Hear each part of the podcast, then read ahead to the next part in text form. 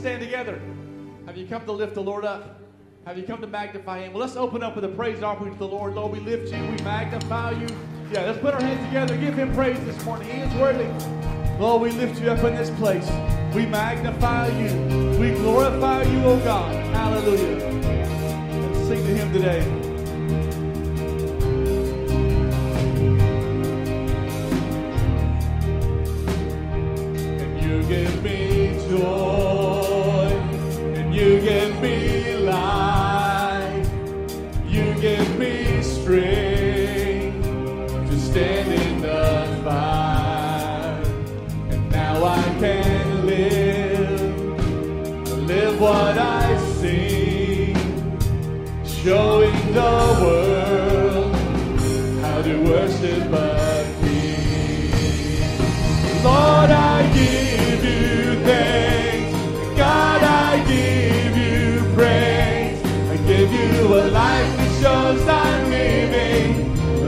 child who bears your name, and now and then.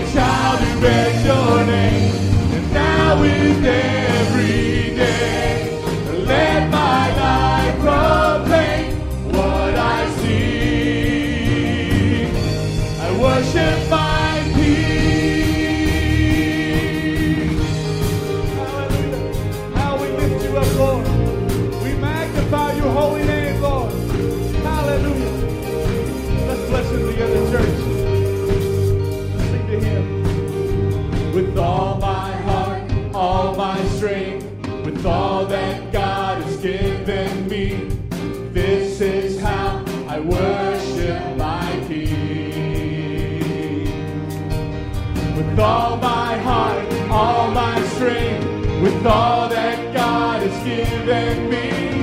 This is how I worship my King.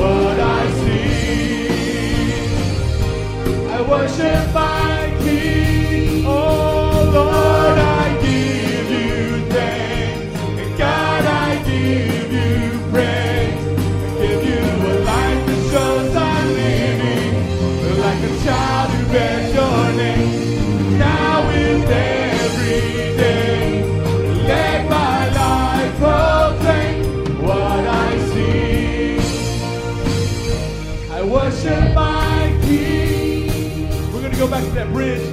I was reading in Psalms this week. Let everything that has breath praise the Lord. Let everything that can clap its hands praise the Lord. Let everything that exists praise the Lord.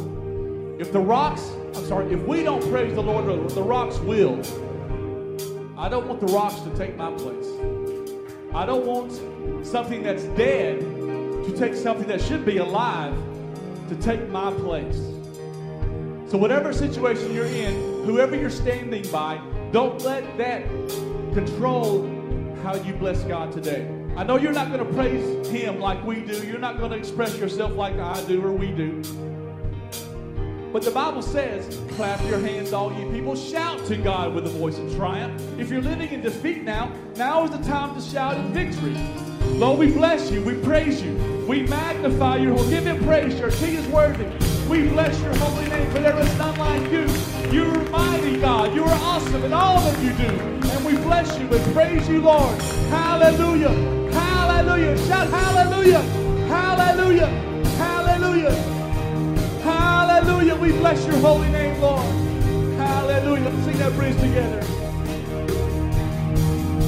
With all my heart, all my strength, with all that God has given me, this is how I worship my King. With all my heart, all my strength, with all that I worship my King.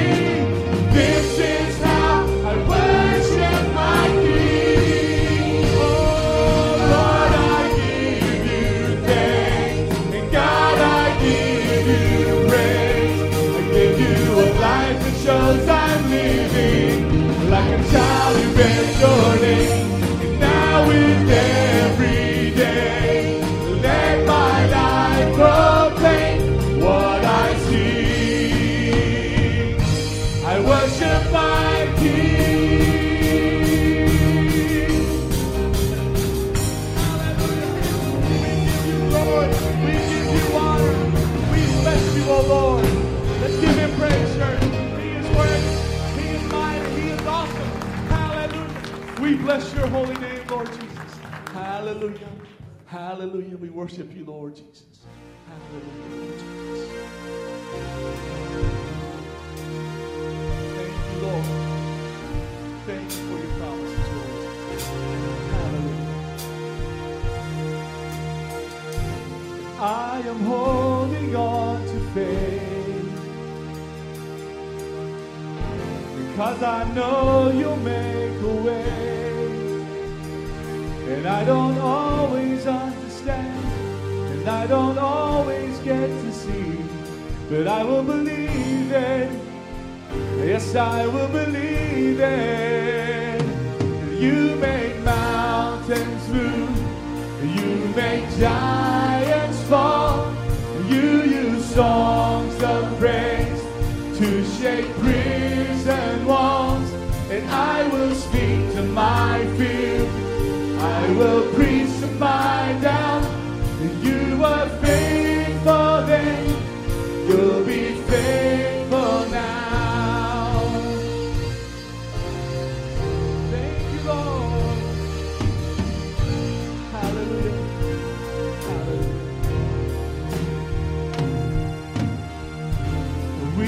Standing on your word.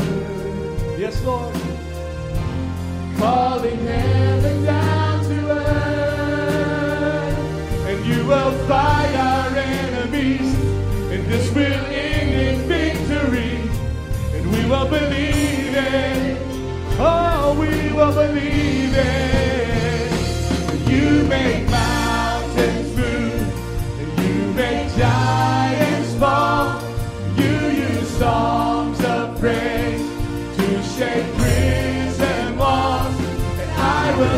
to my fear.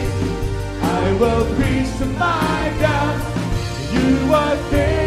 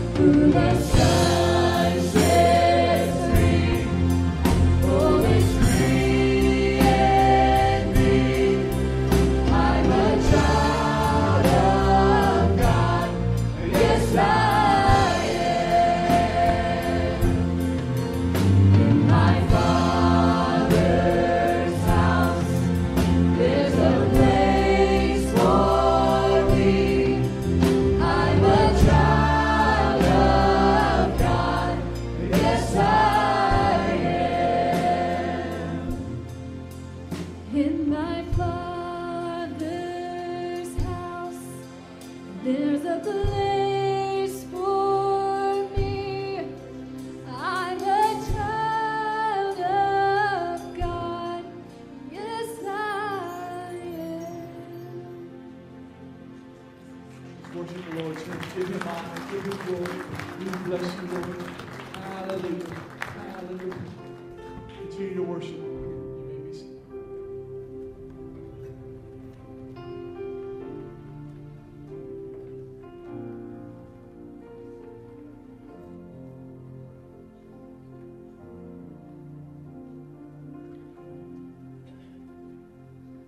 Praise the Lord. Isn't it good to be in God's house today, folks? Amen. Praise the Lord. So good to see everybody here worshiping today at Gap Church of God. As we get into the um, Word this morning, before we get into the Word, I want to go over just a few announcements really quick. Um, 100 Days of Glory is still going on. You've got till April the 10th on that. And so just a little while longer to go, folks. You're going to make it. I've been craving that one thing so badly. Has anybody else that's doing it? You just want that one thing, right? It's kind of like I understand more now what Adam and Eve felt like in the garden when God said you can have everything but that one thing, you know? And so it's kind of where it's been. But we only got to April 10th, so hang in there. It's going to be a reward because God's going to bless us for our sacrifice. Also, we have a church meeting uh, tonight at 6 p.m. What's that rumbling? At 6 p.m., we have a meeting. The proposal is in the foyer. Uh, they will be putting it out uh, in the foyer uh, as I'm preaching here today. So as you're on your way out, uh, it's for members and financial supporters to review before tonight. So look over it. Uh, it gives you an idea of what we're going to be talking about. Matter of fact, we're going to base everything off of those seven pages. And so if you have any questions, just go ahead and go on the back and you write those questions out, and we'll be able to answer uh, any of those tonight. Also, if interested in softball, meeting in the choir room immediately following service, just go straight through these doors. It's the door that you run directly into. You cannot miss it. So if you are a softball player, we are in need of your help. If you're a man, this is men's softball. We are in need of your help. We're going for a championship.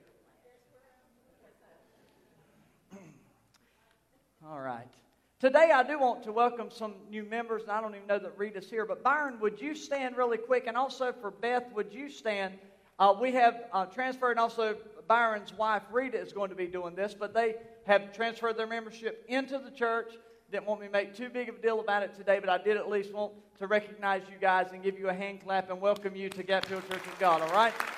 God bless you guys. Thank you so much for becoming a part of the body of Christ here at Gap Hill. Also for junior talent practice next Sunday, lunch will be provided in the gym. We'll meet until 2:30. Also after service, Dollywood raffle tickets for youth fundraisers. They'll be standing in the back after service. So if you'd like one, uh, go ahead and get you one. The drawing is going to be March 13th, that Sunday for that. Also, a reminder of the Home for Children fundraiser. There's two more Sundays to give today and next week. You can mark it as Harvest Festival. And thank you for supporting this. And then the church will take care of, of getting the stuff and getting it shipped to them. We're doing spaghetti sauce. Um, this, this spaghetti with meat sauce, I think is what it's called. What is it called? Something like that. I don't know. All I know is it's called ragu. You know what that is. So she's going to be ordering that. We're going to send it to the Home for Children to help them feed our, our kids there. So it's a great support uh, there.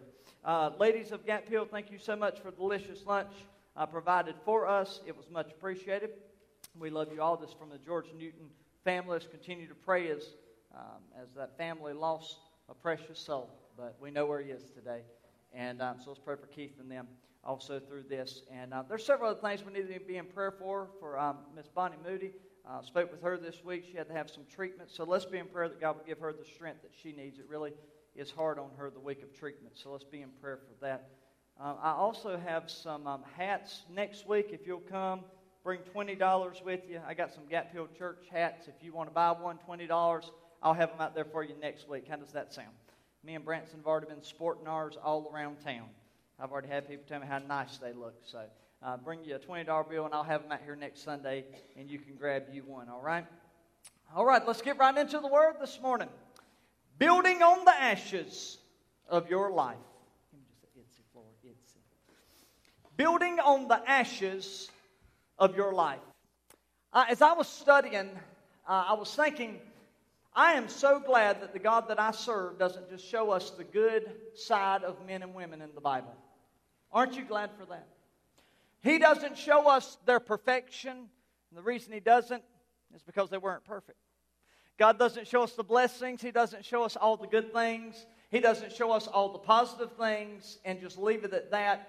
God shows us the downright nasty and dirty, despicable, sinful, adulterous, fornication. I mean, you name it, murders.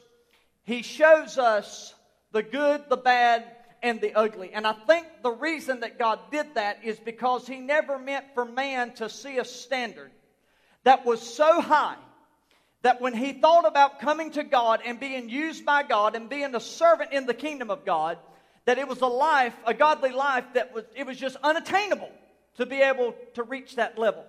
So today I want to tell you if you're an ordinary person, thank God it gives us hope. For ordinary people like myself and you, that God will use people who are flawed, God will use people who have failed. So don't allow the enemy to try to tell you that you're not good enough to be used by God in his kingdom. I promise you that is a lie straight from the pit itself. God, all throughout the Bible, has used men and women that had flaws but were willing to ask for forgiveness, and they went on to do mighty things for God. David, of course, is one of those guys you could preach. I could take a year and just preach sermons and series and thoughts on David because there's so many stories that are linked to his life. The story I go to today is on a mountain called Mount Moriah. It is on this mountain that he had been through the wind, he had been through the bashing, he had been through the beating. I'll call it, he had been through the breaking point in his life on top of this mountain. Now, the scene that we see today on top of this mountain is only ashes. Burnt ashes are laying all around the top of Mount Moriah. But these are good ashes because the ashes that David is looking at, they have a great representation, they have a great meaning. It is something in his life. See, what are the ashes that we are referring to today? The ashes represent our testimony of what we have been through. Does anybody have any ashes in the building today? It is a story that only maybe you can really tell and tell it good enough that we can really get the gist and the, the passion behind it when you tell us of where God brought you from and what God did in your life. We have David here on top of Mount Moriah, and there's ashes. Ashes represent those people that came into your life and they left you. And let me tell you, there are going to be people, whether you like it or not, that they're going to be ashes because they're going to come into your life. They're going to be only a memory. And I'll tell you this everybody is not meant to stay with you the whole way to where God's taking you. There's some people that God is going to cut off from your life. There are some people that may even be your friends that God's going to say enough of that because instead of making you soar, they're pulling you down and they're weighting you down from reaching your full potential. And so sometimes even the relationships in the past become ashes to us. Ashes represent maybe the business that didn't go as we planned. The ashes represent the circumstances, the adversities that maybe we go through. When we think about them, they still bring a tear to our eyes. And when we begin to pray, we pray in the Spirit and we get in this tender place because that moment in our life was something that was so special. It's a tender place in our life. I have those those places in my life. Do you? I have those places in my life. I could tell you the story. I could take you to them, and, and, and it would literally bring a tear to my eye because I remember what happened at that place. I remember the pain that I went through. I remember when God broke through for me. And all of a sudden, in the middle of feeling like I might as well give up. In the middle of feeling like I'm going to lose this battle. When I've counted the cost and I've looked in front of me, beside me, behind me, I've looked everywhere that I know to look and there's no way out. But God broke through that place, my God Almighty. And when He did, He did something in my life today. It is only ashes. It is a past memory of where I have been. But I thank God for those moments in my life. And there's some of you here today that if you would be honest, there's some places in your heart too. Maybe, maybe if you're getting a little hard towards God and you, you want to feel that, that, that, that burning desire to be closer to Him, perhaps you need to go back to some of the ashes. Perhaps you need to go back to some of the memories. Maybe you need to go back to an old story and let it reignite a flame in your heart again. Do you have those places in your life? Because often We don't want to go back to those places. David, in reality, didn't like what Mount Moriah represented. As I'm going to show you the story here in a moment, I'm going to walk you through it. It's a powerful story. But when he goes here, it is a place of loss. It is a place for David, a place of sin. It is a place of brokenness. And there's some of you that you can go back to a place that maybe, maybe you lost a loved one in your life and you still haven't fully recovered from that. It is the ashes like that. The ashes are what you have left after you have been through what we'll call hell on earth. You have been through things, but do not throw away the ashes. Because the God that we serve has a way of taking the ashes and using them in our life to do something mighty through His powerful name. Understand with me, it's the moment that Joseph is locked up in prison and he's trying to figure out why, and his brothers finally get back to him, and there's a, a reuniting between he and his brothers, and, and he looks at them and says, What you meant for evil, what you meant for bad, God has turned it to good. What is he referring to? The ashes of yesterday. He is talking about the pain of when they threw him in a pit. But here I am today. God can take the ashes in your life and he can turn it into a beautiful thing. Can somebody say amen? Now understand with me, we cannot get rid of them. We don't want to get rid of them. So all you have left, David, on the top of a hill on Mount Moriah is a bunch of ashes. And even if the world laughs at them and even if they make fun of it, God says, I'm going to take those ashes. See, I said it the other week, I'll say it again that God will never waste your pain. There is nothing you will ever go through that God will waste. He's going to use it somewhere down to the line to bring you through another storm or to help you make it through another storm. Never throw away these now, now, I want you to understand there's a time in the nation of Israel, and I can't read the whole, whole text, it would take too long. But David had greatly sinned against God. Now, when I say the great sin of David, the first thing that you think of is what? Bathsheba, right? You're thinking when he committed adultery with Bathsheba. You're thinking about when he killed Uriah. You're thinking about when he lied to the prophet. I mean, you're thinking about this, and you think, oh, that's the greatest sin. You're thinking about Psalm 51, where it says, Lord, I've sinned. Create in me a clean heart, a new spirit, or a right spirit within me. Change who I've become. And you may think that, and all that's true. But there is one sin that David committed that had even greater ramifications than the adultery of Bathsheba. Does anybody remember what that is? I, have got, I've got some, I've, I saw hands go up like this. They know exactly where I'm going this morning. I'm glad you do. So David committed this great sin when he ordered what we'll call a census, or to make it simpler in layman's terms, it is the numbering of Israel. Now look at First Chronicles 21 this morning. The Bible said that Satan rose up against Israel and caused David let me tell you something, ladies and gentlemen. The devil is like an angel of light. He can disguise himself to make you think, oh, this is an angel of God. I mean, listen, he, he fooled Adam and Eve. They're perfect, right? So if he can fool them, don't you think he can fool us if we're not really prayed up and consecrated like we should be to God? I mean, he can trick us too.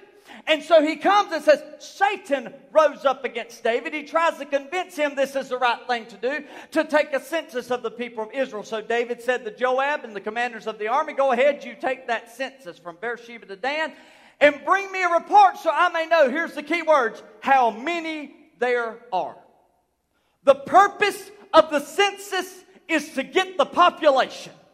Now, the real thing that David wants to know in this census is, and I, I want to show you that, that, that even after police, his chief advisors, and these are not sources that he cannot trust, these are people that David has went years with. They have been his counselors for years. And they come to David and say, David, you're doing the wrong thing. You shouldn't have this census. It's wrong. God said, no. But he said, I'm, I'm going to go ahead and I'm going to do it anyhow. So not only does, does he go against what God said, he went against what his chief advisors in his life. They knew God strictly forbade this practice, but he overrules it anyhow.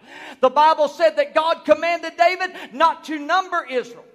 David thought, if I know how many people I have, then I won't have to be so fearful of my enemies. Do you understand what the census represents?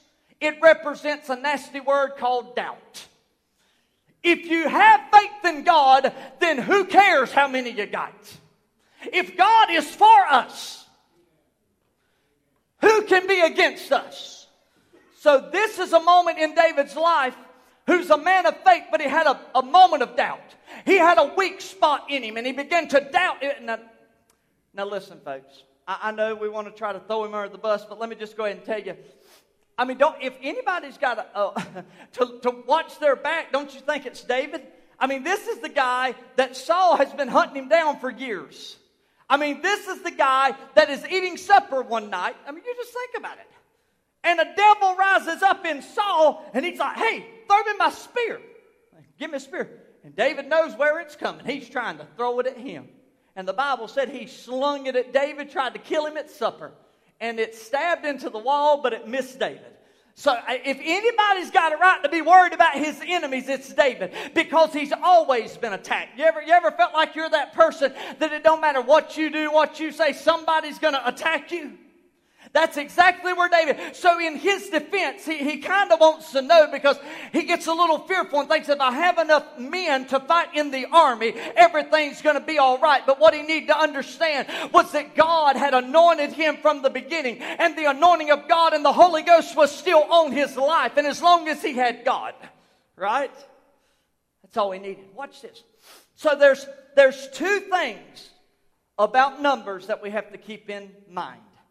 Number one, we are never to worship numbers. You know, as a pastor, we, we, we I often, uh, if you, you know, church is, is unique. Anybody know what I'm talking about? It is. I mean, you got folks that it don't matter come hell and high water. Sometimes we cancel church for your safety. And when I say that, I really mean that. Y'all think, oh, you don't. No, I mean that. Because we've got people in this church, if there's a foot of snow and a little ice on the road and they've got four wheel drive, they're going to try to make it. And so when I say stuff like that, I'm really being real. Because you got people in church, they're like, if the doors are open, bless God, kind of like my mama taught me, if the doors are open, you show up. And you be there. You don't just go because you're religious. You don't just go through the motion. When you get there, you show up and you worship God like you mean it, boy. That, that's the kind of church I was raised in. And so, but, but then we have fluctuation. You know, I sometimes I hate numbers. I hate them with a passion sometimes. But I like gauging. I'm a numbers guy because the numbers don't lie. And I do enjoy knowing, oh, we broke a record today, man. Hey, it's so good, man. We had more people this week than we did last week, man. God's moving. Oh, and, and but, but, but, but when you get focused on that, let me tell you something. The way church is today, you can go one week, you have 200 people show up. The next week, you have 120. Now, as a pastor, and I understand them. We're busy. We go on vacations, all this kind of stuff. I understand there's reasons we're sick. There's reasons we can't make it to church. Some of you have to work. You have a job. You can't just go in and say, hey, boss man, I'm quitting and expect God to take care of your needs. I mean, you got to take care of your family, right? So I'm not trying to say there's not legitimate reasons not to show up. But what I'm telling you is, as a pastor, when I see that, I say to myself, oh my gosh, where in the world can 80 people be? You know what's amazing about God? Some of the best services I have ever been in was when just a few people showed up to worship God. It wasn't the biggest Sunday we had had. It was not because there was a packed house. It was because a group of people came together and they were all in one mind and in one accord. They came for one purpose, and that was to worship Jesus Christ. And we cannot worship the number because the numbers will fail us. They're going to fluctuate. That's why whenever you read about Gideon, he had 32,000 men running around ready to fight and God said, You're worshiping the numbers too much. What you mean? I'm going to win the battle. And God said, Not with 32,000, you're not. And he gives him this series of things to do, like lapping water, like a dog, or drinking out of their hand, until he minimizes his, his army all the way down to 300. From 32,000 to 300 men that are left to fight. And Gideon's like freaking out because he's saying, My God, look at the numbers. I mean, we're going down. The ship's going to sink. And God said, Now you're ready to fight. And with 300 men, God brought the greatest victory that Gideon would ever see. David focused on the numbers too much. Doubt got in his heart. The second thing. So, number one, we're never to worship numbers. Number two, we are never to allow numbers to worship us. Even the angels, even the angels, listen to me, when they appeared in the book of Revelation, and John falls at their feet. They say, Wait a minute, well, get up. What are you doing? You don't worship me, just worship him that sits on the throne. So even angelic beings, when the numbers tried to fall down and worship them, they said, wait a minute, it is not about me. It is about God. Listen to me. I'm telling you, there's some people that we have developed this thing where we've got these celebrity leaders and, and we when somebody gets a sphere of influence, which brings about a sense of power, right? And what they say may mean more, and you may think that way, but at the end of the day, God never wanted the numbers to worship us. And if God has given you a platform, and if God has given you a voice, and if God has given you a sphere of influence, what you need to do with that is just like John. He said, I must decrease so that he might increase. We must never get to the point that we allow numbers to worship us. If God raises us up, we must always be careful that we give the glory to God. It is God that did it through me. It is God that allowed me to be able to do that. And then we point people to Jesus Christ, who is the giver of all things, and He's the giver of our salvation. It's the giver of the anointing that we possess. To God be the glory. So we, we have to be careful. We don't worship the numbers, and David has to be careful that he doesn't take a victory because of the numbers and say, Look at what I did for Israel. Praise me.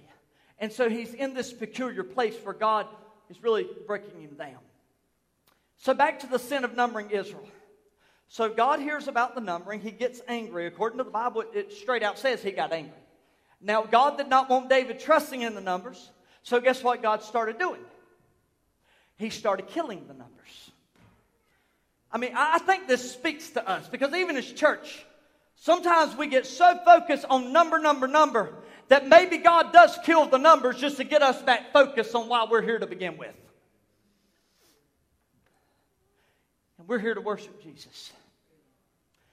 And where two or three are gathered in my name, there am I in the middle of them, right in the midst of them. And so here we have David that, that God says, I'm going to start killing your numbers.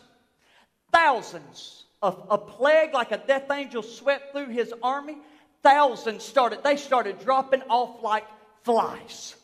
70,000. Everybody still here? 70K. 70,000 soldiers died. Now, with Bathsheba's sin that we talked about in the beginning, sure, there was other consequences and there was people that lost their lives, but it was only one. And that was the poor innocent baby. Because the Bible said David begged God after the sin and said, whatever you do, don't let the baby die. He fasted. He would not eat. He would not sleep. He would, they brought him food. They brought him water. You've got to hydrate. And he said, I'm not having it. God's got to save the baby.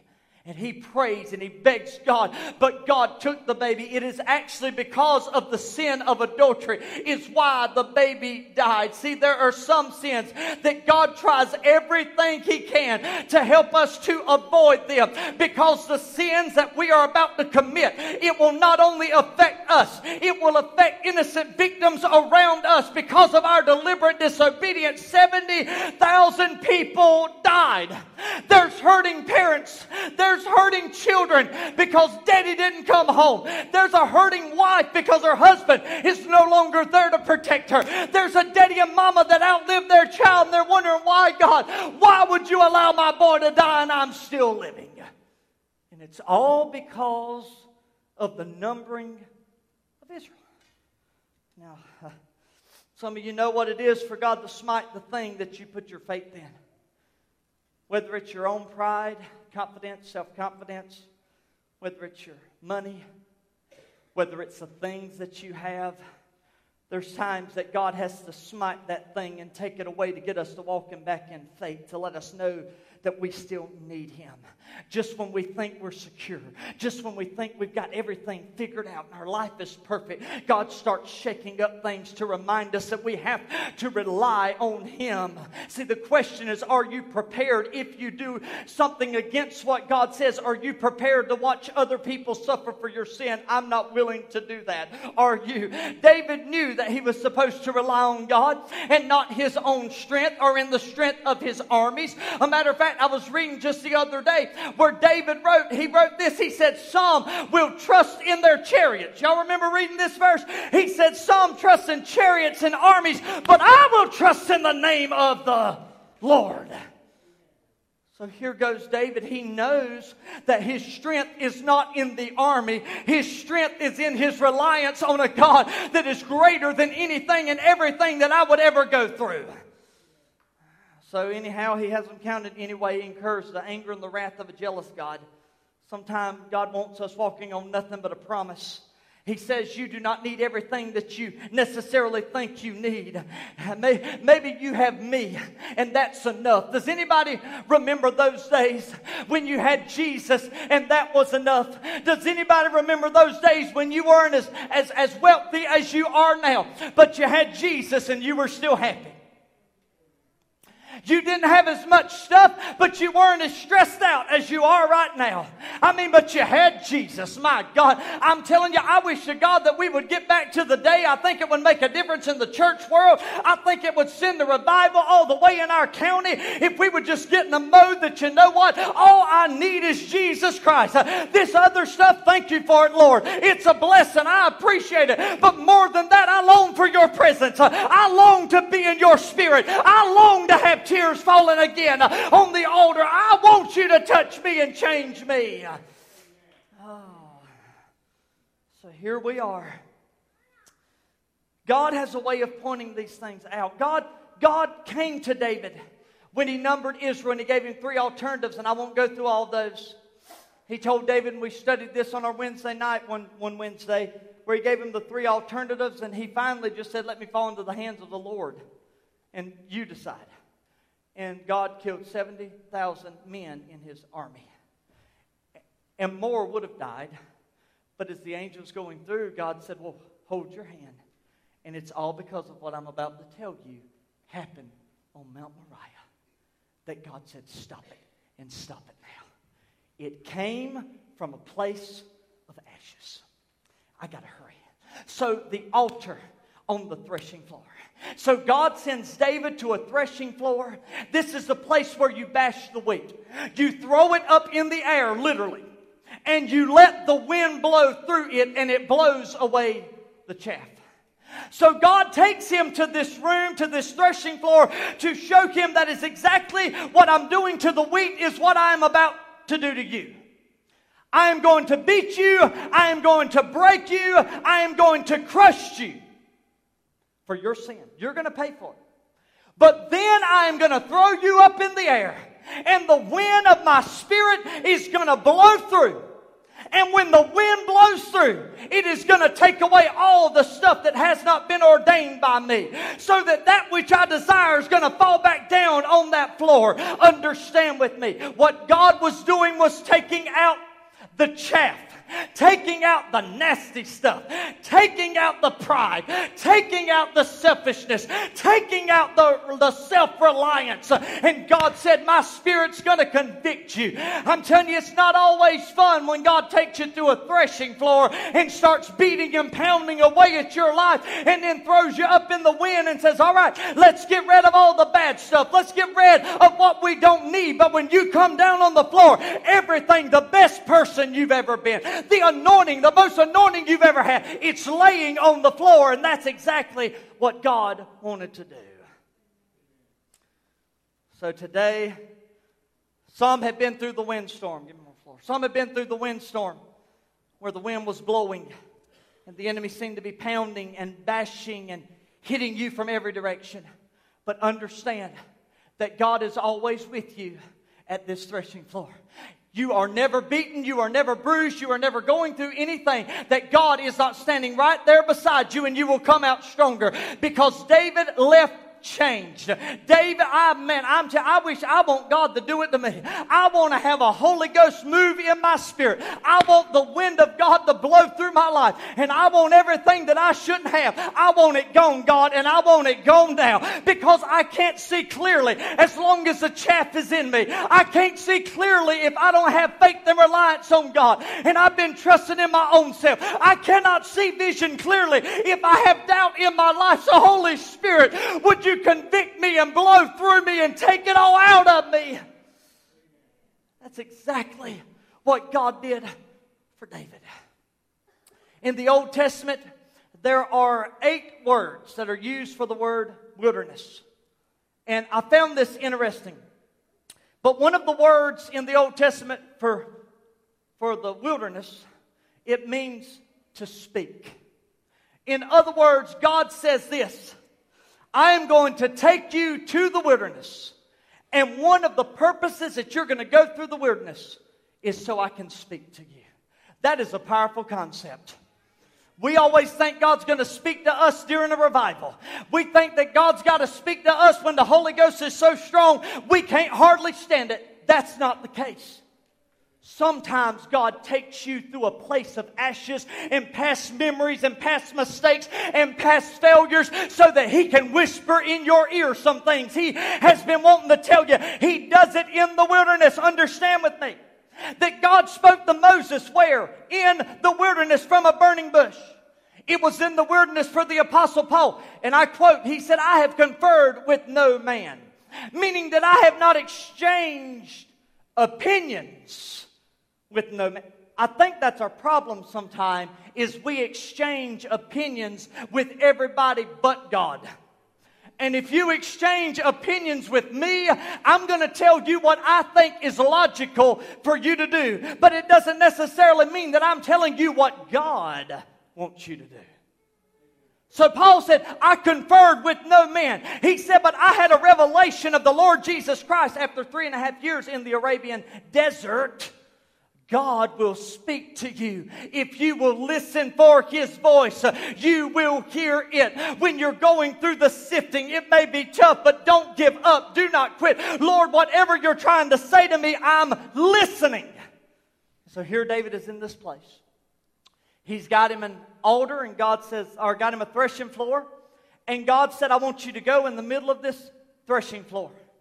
And I want you to build what? An altar. I would, you know, I get so sick of the fact that people think we have to have some great revelation from God to have a move of God. All we need to do is build an altar, folks.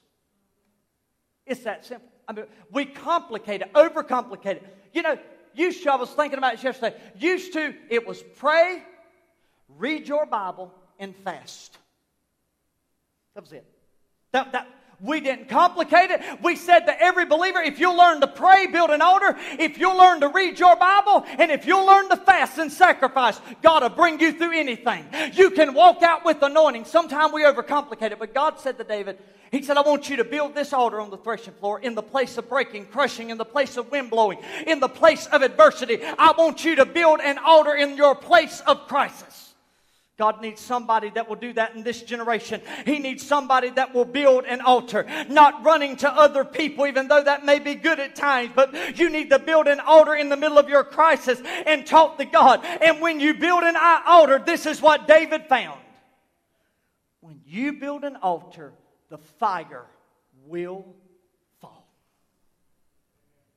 I'm going to get a swallow of water because y'all are looking at me like you're dead today. And I deserve it.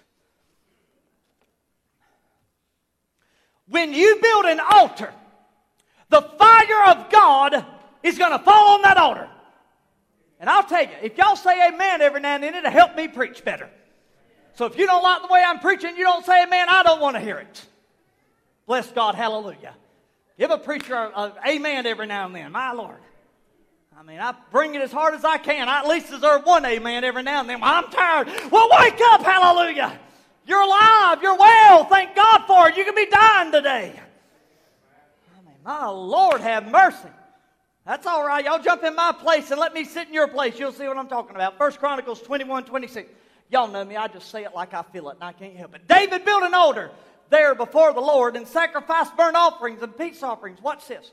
And when David prayed, the Lord answered him by sending fire from heaven to burn up the offering that was on the altar. Now, I've been camping a few times. I've built, I've built some campfires. I didn't call them altars. But David goes and he gets a sacrifice. He puts it on there. The fire falls. And after the fire burns it, what do you think's left? It's only a bunch of ashes. Come on to the piano, Sandra. I'm going to close. So as soon as he built the altar, he puts the offering on the altar. The fire came.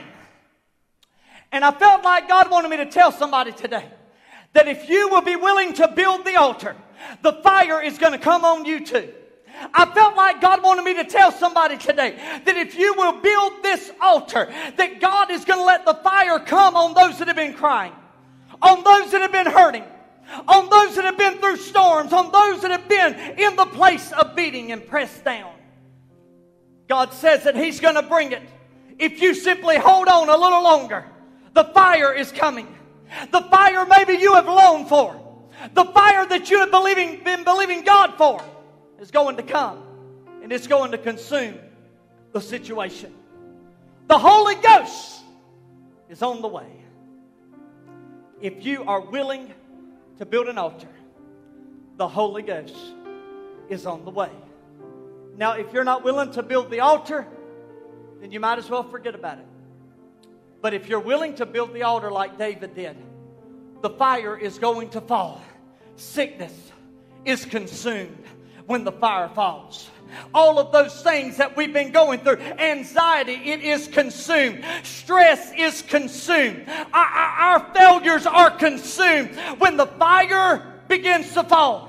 It is as if God is declaring war on the enemy and saying, I'm going to use the heartache, the pain, the tears, and, and the ashes, and I am what you've gone through. I'm going to use it to afflict the enemy.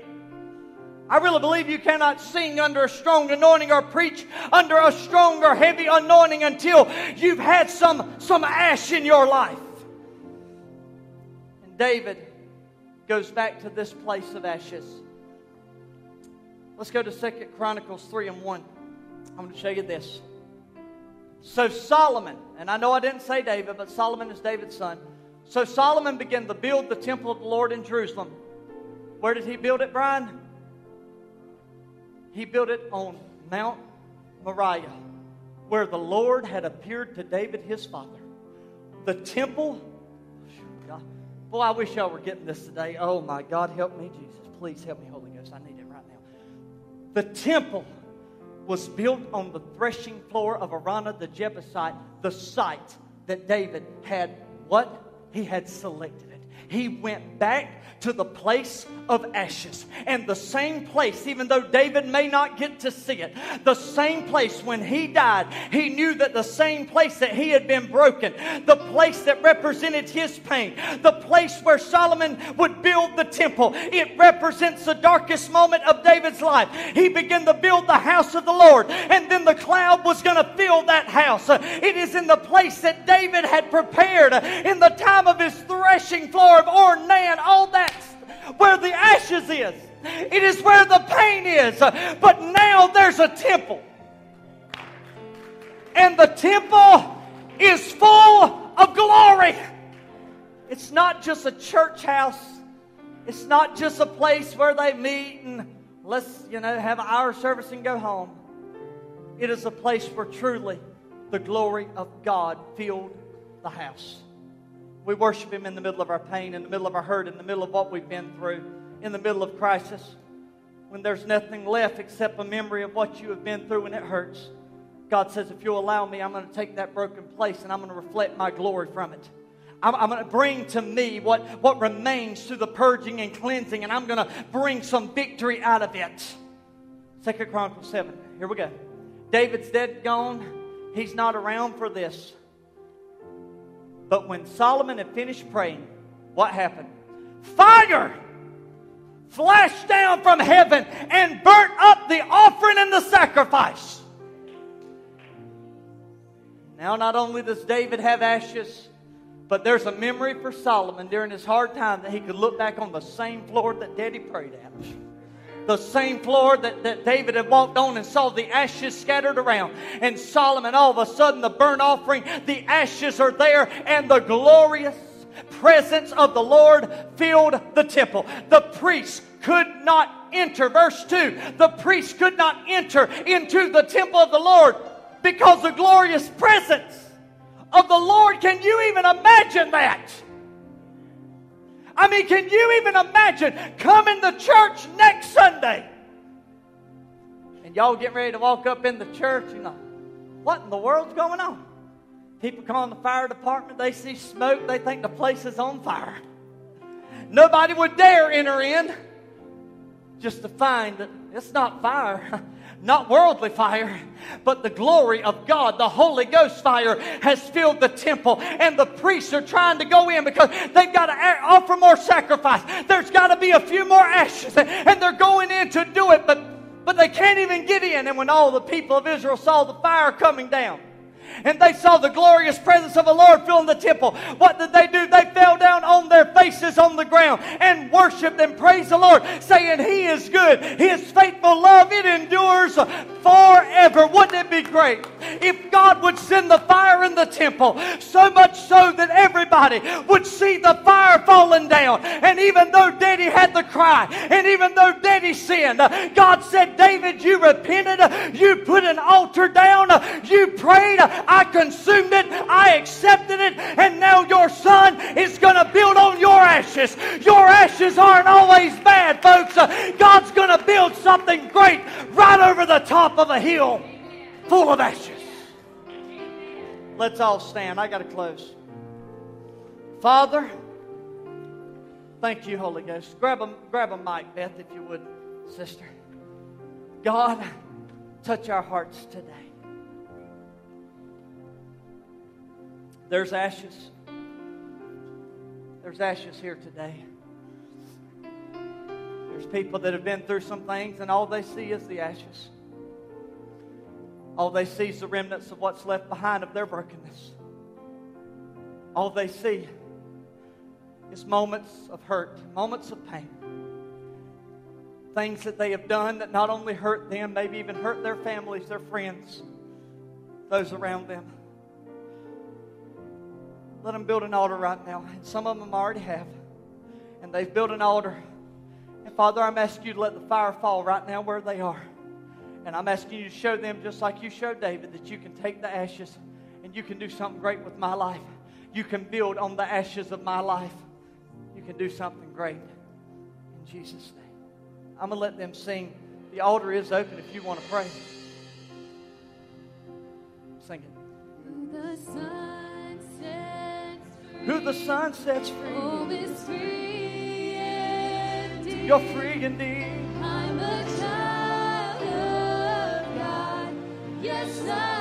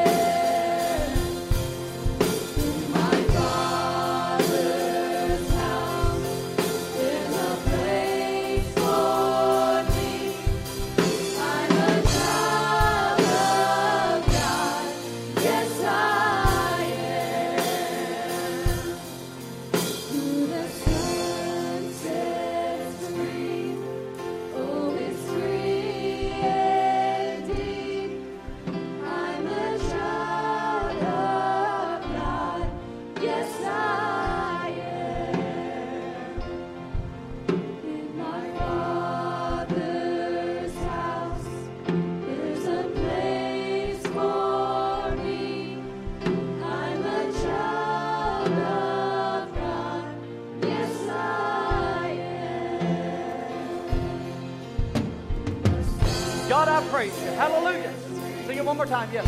Is free. Oh, you're free indeed. I'm a child of God. Yes, I am. Father, today I thank you. I thank you, Lord, that you're able to do all things. Take our ashes, take our past experiences, take our pain, and show us you're about to build something great right on top of that mountain, just like you did for David. Satan will use the ashes and he will try to discourage us, he'll try to tempt us, he'll try to cause us to turn aside. But Father, I'm asking you to let us quit looking at ashes as a bad thing. And I'm asking you to help us to look at it as a good thing. Where you brought us from, what you've done for us. Let's just keep building altars on top of the ashes until the fire of God falls and consumes and something great is built from the ashes. We thank you, Lord, for your word today. May we receive it in the name of Jesus. Amen, church. Somebody say amen.